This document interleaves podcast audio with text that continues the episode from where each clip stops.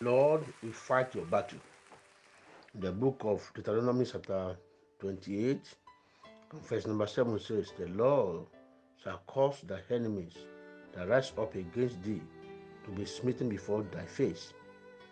They shall come out against thee one way and flee before thee seven ways. The Lord will fight your battle. Anyone that rises up against you shall be smitten. There is no escape route, route for the enemy. If they, if they run, they shall fall. If they attack you once, they shall fall seven times. Because the Lord is your refuge, your present help in trouble. Go therefore today and serve God